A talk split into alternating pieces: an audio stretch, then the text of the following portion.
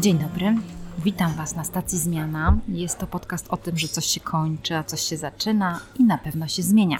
Witam Was Kasia Michałowska i mój gość, pani Hanna Supera. Dzień dobry. Dzień dobry, witam serdecznie. Dzisiaj będzie niezwykły podcast nagrany w kawiarnianej atmosferze, gdzie będziecie słyszeli kawki i przepiękne pączówki, poczujecie w podcaście naszym przeróżne smaki, bo my z panią Hanią będziemy rozmawiały o zawodzie przyszłości.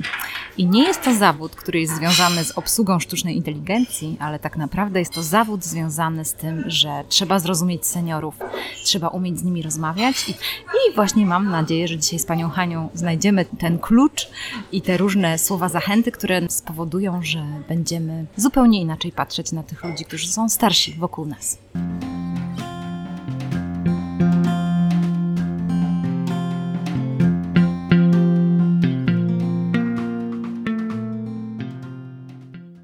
Dzień dobry Pani Haniu, bardzo się cieszę, że mogłyśmy się razem spotkać tutaj w olsztyńskim klimacie. Dzień dobry Pani Kasiu, mi również jest miło, chociaż deszczowo za oknem, ale tu mamy cieplutko, więc fajna atmosfera. Dobry czas na rozmowę, że tak, można sobie usiąść nad kawką i pogadać. Pani Haniu, tak właściwie to spotkałam Panią na szlaku Pani pracy. No po prostu się zafascynowałam Pani osobowością i tym takim podejściem do osób starszych, taką cierpliwością. I to jest ciekawe, bo tak jak powiedziałam na początku, to właściwie mówię, że to jest zawód przyszłości i tak jest, bo nasza demografia mówi wszystko sama za siebie. Wiemy, że będziemy mieli wokół nas starszych ludzi i będziemy musieli się nauczyć rozmawiać z nimi, nauczyć się w jakiś sposób ich zrozumieć, bo jednak to są takie dwa światy. I tak naprawdę to chciałam się Panią zapytać, skąd takie serce do osób, które są starsze? To wydarzyło się przez przypadek, bo ja pracowałam w biurze w środowiskowym domu samopomocy z ludźmi chorymi na Alzheimera, ale to było biuro. I po prostu dostałam propozycję pracy jako opiekun osób niepełnosprawnych. Bałam się niesamowicie tego, czy ja sobie dam radę, ale pokochałam to. Po prostu każdy człowiek jest inny. Ci ludzie naprawdę potrzebują naszej krótkiej uwagi. Jest ogromna radość, jeżeli ja mogę pomóc takim ludziom, że mogę z nimi porozmawiać, wesprzeć dobrym słowem, czy wysłuchać. Nie wyobrażam sobie inaczej teraz, żebym mogła zmienić zawód, czy gdzie indziej pracować, niż właśnie z osobami starszymi. Ja to kupuję, w sensie takim, że często nie mam cierpliwości, coś mnie drażni, ale powiem szczerze, że poznanie Pani i obserwowanie Pani pracy i tego, w jaki sposób Pani umie się komunikować, to jest coś pięknego. I dlatego to jest jakaś taka pasja, umiejętność i właściwie sobie myślałam, że jakie człowiek musi mieć umiejętności, żeby porozumieć się z osobą starszą, bo wiadomo, że jednak jest jakiś inny świat tej osoby i ona inaczej odbiera rzeczywistość, inaczej rozumie rzeczywistość. Czy są jakieś takie klucze?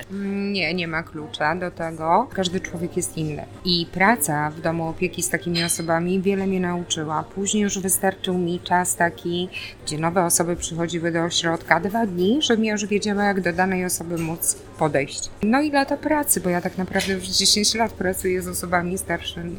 Także każdy człowiek jest inny. Umiejętne podejście, przekazanie wiedzy. Rozmawiam z tą osobą i ja wtedy już widzę, jaką wiedzę mam przekazać, w jaki sposób. Jeżeli jest potrzeba, to ja kilkukrotnie powtarzam, tak żeby pacjent zrozumiał. I mam bardzo dużo cierpliwości do takich osób, bo ja też kiedyś taka będę. I tak samo bym chciała być traktowana, jak ja traktuję te osoby. A one potrzebują ciepła, wsparcia, zrozumienia, empatii. Także to jest potrzebne w tych czasach, chociaż nie wszyscy tak mają, że tak postępują. Ja lubię pomagać, ja lubię być w takim otoczeniu i czuję się szczęśliwa, spełniona, jeżeli ktoś jest zadowolony. No to jest ciekawe, bo powiem szczerze, że ogólnie pędzimy. Czasami włącza mi się coś takiego, że tak patrzę, rozglądam się, no nie wiem, jadę na przykład jakimś autobusem i patrzę, czy ktoś w ogóle zwraca uwagę na, te starsze osoby, że taka osoba, która jest starsza, już ma jakąś pewną niedołężność na przykład, albo potrzebuje pomocy, albo ma kłopot ze skasowaniem biletu i mi się wydaje, że ogólnie no, jakoś nasz świat jest tak skonstruowany, że my pędzimy i nie zwracamy uwagi na tych starszych ludzi. To jest widać na każdym kroku, nie tylko w komunikacji miejskiej, w sklepach, gdziekolwiek jesteśmy. Ci ludzie tak naprawdę zdani są sami na siebie. Jest mało osób, które chcą pomóc, wskazać, czy nawet skasować ten bilet. Nie widzę tego. Natomiast w mojej pracy, czy w poprzednich firmach, w których pracowałam z takimi osobami, było zupełnie inaczej. Inaczej jest właśnie praca z takim człowiekiem, a inaczej podejrzewam, że jest właśnie tak na odległość, jeżeli widzimy w sklepie czy w autobusie. Także rzadko się zdarza, że ktoś stara się pomóc tym ludziom. A mówi Pani o tych pracach poprzednich, bo gdzieś musiała się Pani nauczyć tych różnych rzeczy związanych z takim podejściem, na przykład, że osoby są różne. Do takiej osoby tak by trzeba było podejść, do takiej tak. Jak wyglądała ta ścieżka i te doświadczenie? Metodą prób i błędów, bo to nie było od razu tak, że wszystko było fajnie. Praca polegała na tym, że ja musiałam poznać tę osobę. Pracowałam w Centrum Alzheimera rok czasu. I tam było 50 podopiecznych właśnie pensjonariuszy i do każdego trzeba było mieć inne podejście. To metoda była taka wypracowana do danej osoby, żeby wiedzieć, jak z nią postępować. Nie zapomnę jednej takiej fajnej sytuacji, gdzie na 50 osób jedna osoba, pensjonariuszka, terapeutki miały z nią problem, nie mogły sobie radzić, bo tam była i agresja, i pani była złośliwa, szczypała, pluła. Nikt sobie nie mógł z nią poradzić, tylko ja. A ja z nią potrafiłam usiąść, wziąć ją za rękę, pogłaskać po tej ręce, porozmawiać. I ona się tak wyciszyła, uspokoiła i zapytałam, czy wszystko dobrze? Dobrze. Już wiedziałam, że mogę z nią porozmawiać. Cała złość, cała agresja mijała. Niesamowite. To jest wystarczy podtrzymać drobny gest, podtrzymać za rękę. Każdy człowiek jest inny i po prostu musiałam sobie to wypracować. Bo to nie było tak od razu, że ja już wiedziałam, jak rozmawiać z daną osobą, jak postępować, a były różne sytuacje. Byli podopieczni, którzy chcieli do domu, kiedy ja pojadę. Trzeba było różnych argumentów użyć, żeby daną osobę trochę uspokoić, ale ja to lubiłam i lubię nadal. Ty, Pani Haniu, ale jak to się stało, że Pani w ogóle to odkryła w sobie, że może pracować w takim miejscu jak właśnie z ludźmi, którzy są chorzy na Alzheimera, bo raczej... Przez przypadek. No właśnie, Kasiu, tak. Przez przypadek, dlatego że powiedziałam, że idę na próbę zobaczyć, tak? Przepracowałam sobie rok czasu. Po prostu była taka możliwość, żeby spróbować i... I spróbowałam i tego nie żałuję, bo to fantastyczne doświadczenie i taka lekcja fajna. No trudno to opisać, tak? Ale jest to coś fajnego, wspaniałego. No wiem o moich osobach takich bliższych i dalszych i nawet w rodzinie są takie sytuacje, że osoby zajmują się osobami z Alzheimerem. To jest takie bardzo trudne schorzenie, bym powiedziała, ze względu na to też, że właściwie to potrzebuje pomocy i ta osoba, która jest chora, i też rodzina potrzebuje w gruncie rzeczy pomocy, bo jest im trudno z tym, że ta osoba się zmienia, która jest chora na Alzheimera, że ona odchodzi. Tak się zastanawiam, Pani Haniu, czy ma Pani jakieś rady w stosunku do takich rodzin, które zmagają się w dziedzinie właśnie tej choroby Alzheimera, które się zajmują swoimi rodzicami czy bliskimi? Tak, przede wszystkim kontakt ze specjalistą. Psychiatra bardzo pomaga takim osobom. Bardzo często u tych osób występuje agresja i rodzina, żeby nauczyła się z tym żyć, to też musi wiedzieć, jakie leki podać dla danej osoby. Poza tym zasięgnąć opinii psychologa, czy nawet nawiązać kontakt z rodzinami innych takich osób chorych, typu ośrodki też, gdzie są specjaliści, terapeuci, dlatego, że potrzebna jest tak zwana aktywizacja takich osób, żeby te osoby mogły jak najdłużej być sprawne, żeby uczestniczyły w takiej aktywizacji.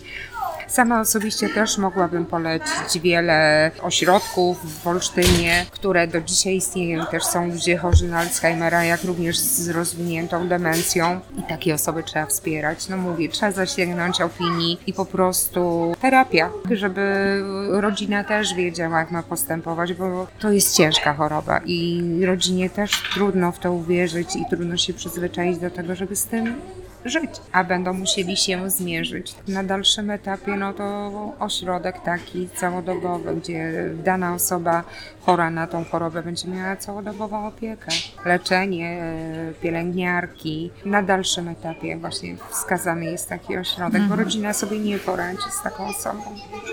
Tak. Właśnie to jest ciekawe, że mamy czasami wrażenie, że żyjemy w takim świecie, że my po prostu mijamy ludzi, mijamy jakieś osoby, albo widzimy ich na Facebooku uśmiechniętych i ładnych, ale często ludzie właśnie zmagają się z tym, że zajmują się swoim rodzicem, który jest starszy, seniorem, i mam wrażenie, że to jest taki trochę temat tabu w Polsce wciąż, że jest taki wstyd. Między innymi na przykład, jeżeli chodzi o tego typu schorzenia takie trudne, właśnie ludzie mało o tym mówią. To mam takie wrażenie, to jest moja taka obserwacja i doświadczenie, że raczej no cześć, co u ciebie słychać, to ktoś nie powie, słuchaj, zmagam się z chorym rodzicem i po prostu jestem przygnieciona do ziemi. To zależy od osobowości, bo tam, gdzie ja pracowałam, ja bardzo dużo poznałam rodzin osób chorych na Alzheimera. Zaprzyjaźniłam się z kilkoma osobami, do dzisiaj mam świetny kontakt. Po prostu te osoby świetnie sobie radziły. One przywoziły swoich rodziców do ośrodka, po kilku godzinach zabierały i świetnie aktywizowały, organizowały czas w domu. Także miały taką możliwość, bo jedna i druga osoba, która akurat znała mnie, pracowały, więc miały czas pracy taki, że mogły sobie w tych godzinach popracować, gdzie mama była w ośrodku, a później świetnie aktywizowały, zabierały czy na spacery, czy do kościoła, czy gdziekolwiek, żeby ten rodzic jak najdłużej był sprawny. Ale też znam przypadek, gdzie córka mamą opiekowała się przez 3 lata, gdzie mama leżała, nie chodziła już. Więc ona zatrudniła opiekunkę, która przychodziła, myła mamę, terapeutę, który jej masował całe ciało, żeby było jak najdłużej sprawne. Świetnie się opiekowała i ona, nie było tego widać, że ona to ukrywała. Ona o tym otwarcie mówiła, ona pytała, tak, szukała pomocy, żeby jeszcze ewentualnie podpytać, w jaki sposób. Może i są osoby, które nie chcą o tym mówić, zmagają się same, zamykają się w sobie i po prostu, żeby nikt nie wiedział, ale są też ludzie, którzy o tym już teraz otwarcie pytają, szukają. Nie wiem, jak jest w mniejszych miejscowościach, ale jeżeli chodzi o Olsztyn, myślę, że nie ma takiego problemu. Właśnie bardzo fajne i to jest też zachęta, jeżeli ktoś z was zmaga się w tej dziedzinie, to warto szukać, warto wyjść i to, tak jak mówi pani Hania, są takie osoby, które są w podobnej sytuacji i można szukać pomocy, prawda? Dokładnie tak. I naprawdę nie trzeba się bać i niczego nie warto się wstydzić, nie można się wstydzić, tylko szukać tej pomocy, bo to jest dla dobra jednej i drugiej strony, czy osoby chorej, czy rodziny. Właśnie w kontekście tego wstydu to też mi się kojarzy to, że też mam takie wrażenie, że nasza rzeczywistość jest taka, że raczej stawiamy na młodych. Młodzi zmienią świat i stąd ci starzy ludzie, oni gdzieś tam są na marginesie. No jedna sprawa jest taka, że są na pewno wykluczeni cyfrowo, bo jednak ta cyfryzacja społeczeństwa naszego bardzo się rozwija i na przykład taka starsza osoba może nie mieć swojego konta bankowego, może jeszcze nie używać karty, może nie mieć możliwości zarejestrowania się do lekarza przez internet, musi prosić swoją rodzinę, więc w związku z tym się bardzo dzielimy kulturowo, bym powiedziała, że po prostu no, nie ma tego mostu kulturowego, bo są młodzi, którzy gdzieś tam są cyfrowo, bardzo dużo robią i ci starsi, którzy gdzieś tam są samotni. I pani coś takiego powiedziała, że pani motywacją też do pracy ze starszymi osobami jest to, że kiedyś my też tacy będziemy. I to jest właśnie ciekawe, nie? Że jakoś w człowieku jest takie jakieś wyparcie, że nigdy nie będzie stary, nigdy się nie zestarzeje, zawsze będzie sprawny. Pani Kasiu, jeżeli powiem tak, jak byłam młodsza, może nie zwracam na to uwagi, natomiast teraz jak ja pracuję z ludźmi starszymi i wiem, jak oni się zachowują, coraz bardziej to dociera do nas. Poza tym moja mama też jest w pewnym wieku, że no po prostu widzimy też po dzieciach, po wnukach, jak się starzeją, rosną. To znaczy, że my też się starzejemy. A jeżeli chodzi o tą cyfryzację, o której pani wspomniała, pani Kasiu, to ja znam bardzo dużo osób starszych, które świetnie sobie radzą z komórkami, z internetem, posiadają adresy mailowe, wysyłają różnego rodzaju jakieś tam informacji, świetnie sobie radzą, jeżeli chodzi o konta bankowe. Pani zapłaciła blikiem, czy ja nie umiem tego zrobić przez terminal. No ja nie umiem tego zrobić, a osoba starsza po prostu potrafi to zrobić. Także jest duża grupa osób starszych, którzy są aktywni. Chcą i po prostu korzystają z nowinek technologicznych. Może to też jest zadanie wtedy dla nas, którzy mamy rodziców, żeby ich uczyć, szkolić. Jeżeli chcą się uczyć, to żeby ich uczyć, prawda? Nie wiem, mojej mamy chyba niekoniecznie już bym nauczyła. Tata jeszcze, jeżeli chodzi o te nowinki technologiczne, był taki... Otwarty. Tak, na telefony komórkowe. Lubił sobie tam poszukać, poszperać, a mama nie. No właśnie. Także nie każdy, ale jest duża grupa osób. Czyli tak jakby powiedziała pani Hania, zależy od osoby. Dokładnie tak. Czasami nie zmusimy nikogo. Nawet w dobrej wierze. Nie ma takiej opcji. No tak. Ale proszę mi powiedzieć, na pewno jest tak, że nie wszyscy ludzie są tacy idealni i fajni. I nie wierzę. Na pewno pani gdzieś tam jest jakoś zmęczona. Proszę mi powiedzieć, ale gdzie jest ta motywacja? W sensie takim, że skąd jest ta motywacja, że jednak będę cierpliwa, że jednak drugi raz, trzeci raz wytłumaczę. Czy ma pani na przykład jakieś myśli, które pomagają w tym? Pewno, bo czasami jest coś takiego, Jezu, nie mam już siły po prostu. Ja ta osoba mnie denerwuje na przykład. Ale za chwilę, Boże, przecież to jest starsza osoba, ona potrzebuje czegoś takiego, więc od razu się bieganie, nie, po prostu trzeba wytłumaczyć, a potem przychodzi taka osoba i mi dziękuję za to, że wytłumaczyłam, że mam tyle cierpliwości, tyle empatii i to też jest fajne, nie? I to cieszy, bo to, że każdy z nas ma gorsze dni. Są czasami takie dni, że mamy wszystkiego dość, nic nam się nie chce, ale to nie znaczy, że ja mam po prostu wyżywać się na danej osobie. Ja, jeżeli mam jakiś problem, zostawiam go w domu, idę do pracy, żyję pracą. Koniec. Potrafię to oddzielić i to też jest fajne. Tak to sobie wyobrażam. Nie ma na to leku, nie ma na to w ogóle, że tak powiem, jakiegoś patentu, bo to przychodzi samo. Tak, jeżeli ja czasami też, tak jak wspomniałam, mam dosyć, staram się pomóc danej osobie. Ja tak się zastanawiam, czy też na przykład tym, że mamy cierpliwość do osób starszych, że może warunkuje też to, że mamy z nimi po prostu takie względnie dobre relacje, na przykład ze swoimi rodzicami, bo to też może być motywujące, prawda? Moja pacjentka ostatnio przyszła do mnie, popłakała się, wzięła mnie za rękę, wyżaliła mi się, bo nie miała z kim porozmawiać, po prostu miała problem i dla takich osób czasami wystarczy posłuchać, wysłuchać, potrzymać za rękę. Wcześniej też miałam taką panią, którą pogłaskałam po ręce, tak samo teraz ta pani mnie potrzymała za ręce, czuła taką potrzebę. Ja wysłuchałam, popłakała sobie, dałam jej chusteczkę, wyszła z uśmiechem na twarz. Czasami wystarczy posłuchać. To prawda, ja się zgadzam w pełni i tak jak mówię, pani Hania uwrażliwia nas na osoby starsze i właściwie dlatego bardzo chciałam, żebyśmy o tym porozmawiały, bo jedną z rzeczy, którą przeprowadziła taka osoba, futurolożka, przeprowadziła taki test, nazywa się Natalia Hatalska z Gdańska. Ona jest osobą, która w jakiś sposób przewiduje przyszłość, zastanawia się, jak będzie wyglądała przyszłość. Wyjechała na konferencję futurologiczną i tam był taki pokój, w którym założono jej okulary, które zaburzały jej wzrok, miała słuch, który był przytępiony, miała obciążniki na rękach i na nogach i musiała w tym pokoju dokonać zakupów. Miała koszyk, widziała, czy ten koszyk jest ergonomiczny, czy nie, jak się zmagała z kółkami koszyka i różne rzeczy. I ona powiedziała, że jak przeżyła ten pokój, ona wtedy zrozumiała lepiej, z czym zmaga się starsza osoba. Jaka rzeczywistość, jaką projektujemy rzeczywistość wokół nas, czy ona jest dostosowana do starszych ludzi, czy nie jest dostosowana do starszych ludzi. I w gruncie rzeczy to było naprawdę bardzo ciekawe. No, eksperyment był bardzo ciekawy. Nie wiem, czy w rzeczywistości tak jest, że osoba starsza jest obciążona i wzrok, i słuch, i jeszcze obciążniki na rękach i nogach. Nie, to trudno mi to sobie wyobrazić, bo zazwyczaj osoba starsza ma te problemy z poruszaniem się, to wchodzi przy chodziku albo kule, ewentualnie wózeczek bierze sobie na zakupy i jakoś sobie radzi. Jeżeli chodzi o słuch, to są różnego rodzaju aparaty, które wspomagają słyszenie. Jeżeli chodzi o wzrok, są okulary. Także tutaj doświadczyła czegoś niewyobrażalnego. Ja sobie nie wyobrażam, czy osoba starsza aż tak na takim etapie wychodzi do sklepu i robi zakupy. Czy ktoś jej nie zrobi tych zakupów, tak? No tak. To trudno sobie wyobrazić, no mówię, są różnego rodzaju jakieś testy prowadzone, tak, żeby sobie wyobrazić, ale rzeczywistość jest zupełnie inna.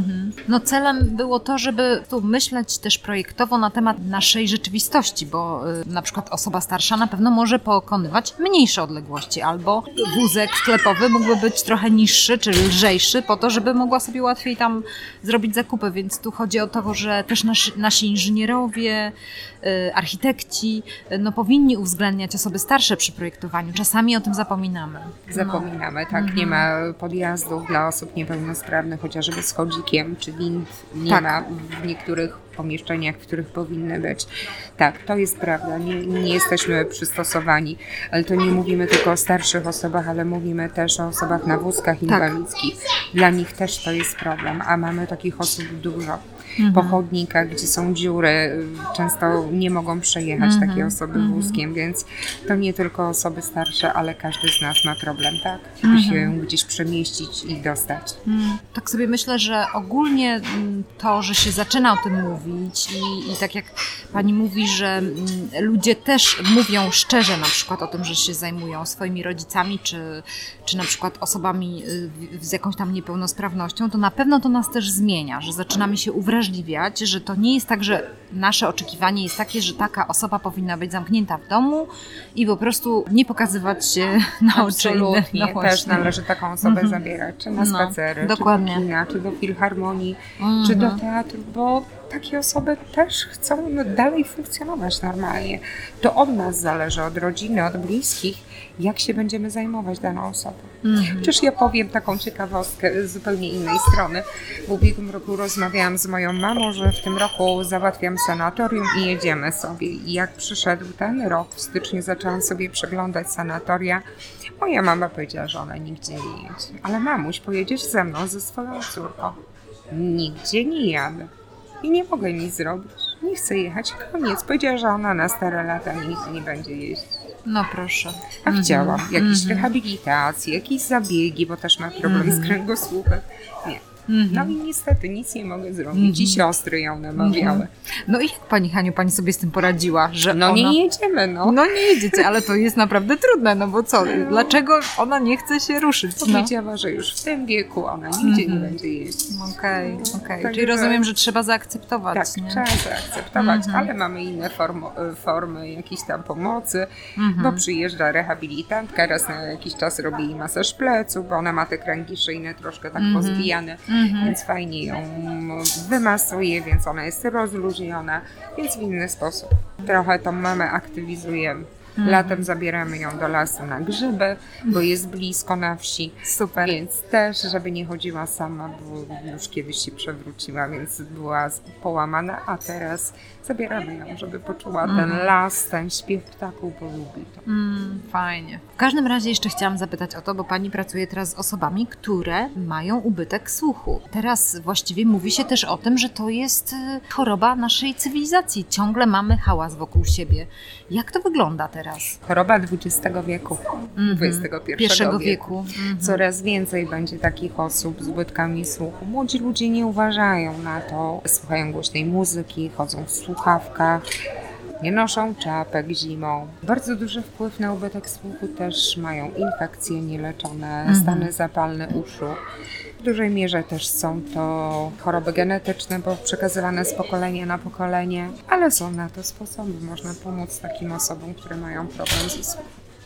W jaki sposób? Właśnie przez aparaty słuchowe, czy jakąś terapię? Przez aparaty słuchowe. Tak. Jeżeli jest duży ubytek słuchu, czy nawet umiarkowany, no wiadomo, że nic nam nie przywróci słyszenia, ale pomoże w normalnym funkcjonowaniu, w rozumieniu, żeby tacy ludzie się nie wycofywali z życia towarzyskiego, żeby uczestniczyli w rodzinnych spotkaniach, bo to też jest bardzo ważne. Na co dzień mogli normalnie funkcjonować w każdych sytuacjach, czy to w urzędzie, załatwienie jakiejś sprawy w sklepie, u lekarza. Ja właśnie mam takie też wrażenie, że słuch ma też jakiś wpływ na, jakby to powiedzieć, na inteligencję człowieka, ze względu na to, że jeżeli jest taka sytuacja, że ktoś nie słyszy, to jest w jakiś sposób wykluczony z takiego towarzyskiego życia, bo nie śmieje się z tych żartów, które usłyszał i po prostu w jakiś sposób właśnie wchodzi się w jakiś taki obszar demencji, wiadomo, że nie takiej ostatecznej, ale w jakiś sposób to wpływa na tak, człowieka. Tak, wpływa na człowieka, wycofuje się z życia, czyli właśnie. Po prostu też może być jakaś depresja, ale w dużej mierze tacy ludzie nie chcą dać sobie pomóc. Uważają, że jeszcze jest okej, chociaż wcale nie jest okej. I zazwyczaj zauważają to bliscy takich osób. I to oni mobilizują swoich rodziców czy rodzeństwo, bo i takie sytuacje są. To rodzina mobilizuje osoby takie, żeby przyszły się zbadać, żeby sprawdziły swój słuch i ewentualnie później w doborze aparatów słuchowych. Ale w ogóle ja tak naprawdę to mam bardzo dużo znajomych, którzy głównie właśnie w tej dziedzinie się zmagają ze swoimi rodzicami, że rodzice uprą się, że nie będą nosić aparatu słuchowego, naprawdę. No, ale nie zmusimy takiej osoby do noszenia aparatu. Tak, nie. Tak, tylko że tak cała rodzina cierpi. No i rodzina cierpi, bo ta osoba po prostu, jeżeli mieszka sama, ona nie widzi problemu, bo ona może sobie telewizor podgłosić. Tak. I nikt do niej nie przychodzi, ona z kim nie rozmawia, a rodzina jak przyjedzie do danego rodzica, to wtedy widzi problem, nie wytrzymuje przy oglądaniu telewizji, bo wtedy, żeby zrozumieć, ta osoba podgłasza sobie ten telewizor. Ale zdarza się, że rodzina ma bardzo duży wpływ na daną osobę, a dzieci na przykład zwracają mi uwagę, córka krzyczy, że ja nie słyszę, albo coś tam jeszcze i nie musiałam się zbadać, przyjść do pani. Tak to wygląda. A pani Haniu, kiedy, właśnie tak też mi się rodzi takie pytanie, kiedy ja miałabym jakieś takie objawy, że przestaje słyszeć, czy właśnie teraz ktoś nas słyszy w słuchawkach, słucha nas, więc znaczy, że słucha podcastów regularnie, być może słucha dużo muzyki na Spotify'u i to jest pytanie właśnie, kiedy on ma iść zbadać ten słuch? Czy są jakieś symptomy? Nie. Warto sobie raz na 2 lata zbadać słuch dla samego siebie. Czy po prostu szum uszny, piszczenie w uszach? Tak, czy to dzwonienie, to też mogą być pierwsze oznaki, że coś się dzieje ze słyszeniem. Chociaż szum uszny to jest taki temat rzeka. Naprawdę nie ma leku na szumy uszne i czasami pacjenci się leczą latami, ale w dużej mierze też niedosłuch ma wpływ na to, że mamy szumy uszne. Powiem szczerze, że dużo osób, które przeszły COVID, jakieś powikłania związane ze słuchem, być może to właśnie taka niewyleczona infekcja. COVID też miał bardzo duży wpływ na to, że słuch pacjentom się pogorszył, ale to nie tylko słuch, bo też wiele innych chorób w tym czasie też występuje. Mam pacjenta, który po COVID-zie dostał zakrzepicy i ma amputowaną stopę. Także to różne niezbadane jeszcze do końca takie przypadki, które są, ale słuch też w dużej mierze po COVID-zie się pogorszył pacjenta. No tak. Można by było skorzystać z tych ulepszaczy w cudzysłowie życia, tak jak rozmawiałyśmy o tej Natalii Hatalskiej, że załóżmy ona przeżyła takie przeżycie starszej osoby, już takie ekstremalne, ale tak jak pani powiedziała, można nosić okulary, można sobie poprawić wzrok, można nosić aparat słuchowy i można sobie poprawić słuch, można w jakiś sposób usprawnić się lub szukać jakiejś pomocy związanej z chodzeniem czy z tym, żeby być sprawniejszym i wydaje mi się, że tutaj jest duże zadanie rodziny, żeby zachęcić tych bliskich. Właśnie, nie? Tak. Żeby zachęcić. No i właśnie tutaj chyba musimy się uczyć od pani Hani cierpliwości, szukania też, nie wiem, jakichś takich sposobów, żeby wejść w świat tej starszej osoby. Czy to może być jakaś bliska osoba z rodziny, czy nasz rodzic. Nie jest to łatwe, żeby tak dać taką łaskę, bym powiedziała. Nie jest to łatwe, bo nie każdy chce też pomocy. Są starsze osoby, które świetnie sobie radzą i po prostu nie wyobrażają sobie, żeby ktoś im pomógł. No może być na przykład taka duma, że ktoś jest po prostu dumny i nie chce tej pomocy, tak. To nie jest coś, czego potrzebuje i tak dalej. Nie wiem, jak taką dumę przełamać. Może faktycznie to jest to, co pani Hania mówi, że te pogłaskanie, pobycie z taką osobą. Chwila ciszy, nic nie mówić, pogłaskać, potrzymać za rękę. Naprawdę to ma działanie takie uspokajające, kojące, że każda osoba poczuje takie ciepło, taki spokój wewnętrzny i wtedy już jest zupełnie inaczej. Fajnym, miłym głosem zapytać, czy wszystko dobrze. Naprawdę to działa cuda. To właśnie biorę, Pani Haniu, od Pani. Ja mam taki temperament, że bym chciała załatwiać sprawy. W sensie takim, że po prostu szybko sprawa załatwiona i już mam to z głowy. A tutaj to tak nie jest. To faktycznie i mi się wydaje, że tego się uczę, żeby być z kimś, żeby po prostu uczyć się tej cierpliwości. To Pani jest... Kasiu, to też specyfika pracy, jaką mam. To też powoduje to, że ja... inaczej zupełnie podchodzę do tych starszych osób. Ktoś, kto ma inny zawód, inną pracę, zupełnie inaczej podchodzi do pewnych rzeczy. Ja też wspomnę, że pracowałam z ludźmi, chodziłam do mieszkań, do domów i miałam różnych podopiecznych, ale pamiętam taką fajną sytuację. Miałam taką starszą panią i już pani nie żyje, ale ona była po 90, po 3 udarach. Niesamowita osoba. W ogóle uwielbiałam do niej chodzić i właśnie jak przychodziłam do niej, mówię: Pani Rosalio, dzisiaj malujemy paznokcie. Ona przyniosła pilniczek, przyniosłam jakiś fajny lakier do włosów.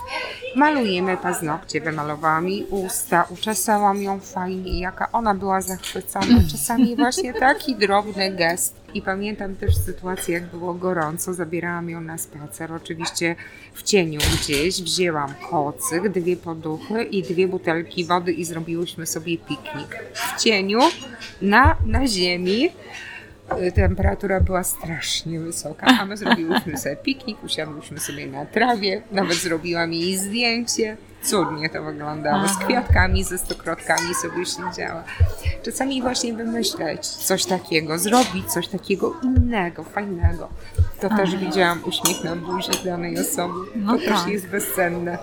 Przez to właśnie sobie myślę, że tutaj by trzeba było coś zaplanować. To znaczy, jeżeli ja jestem taka projektowa, tak myślę teraz, mówię do siebie samej, bo załóżmy, jeżeli pani Hania z natury jest cierpliwa, no to ona obdarza tych ludzi cierpliwością, a ja znowu projektowa, więc musiałabym chyba zaplanować taki czas, po prostu sobie wpisać w kalendarz i nie mieć tego napięcia, że zaraz muszę gdzieś lecieć, albo coś załatwiać, albo się z kimś spotykać, tylko po prostu przeznaczyć ten czas dla tego seniora, aby z nim spędzić czas i po prostu posiedzieć i właśnie podtrzymać za rękę i na przykład zrobić włosy albo pomalować paznokcie. Tak, to też dużo daje, jest taka radość. No naprawdę, właśnie. Z drugiej strony.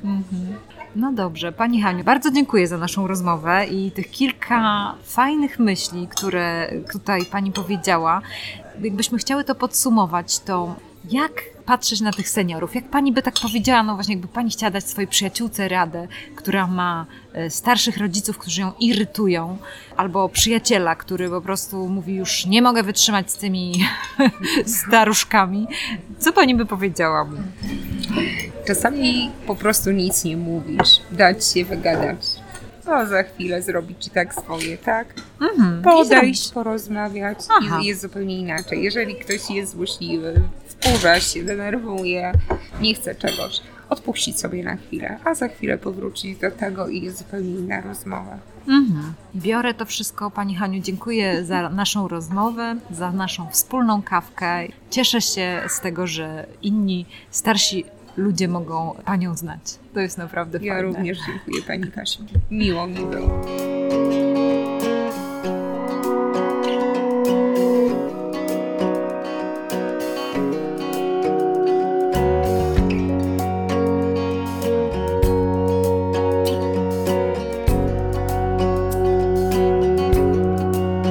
I'm a spaced out cowboy, hanging by a thread, and I want this to sit gently in my head. I'm true to you, keep shutting me out of so many trees. They fall without their leaves, and it's raking me down. I never hear you say that you're wrong. I never hear you say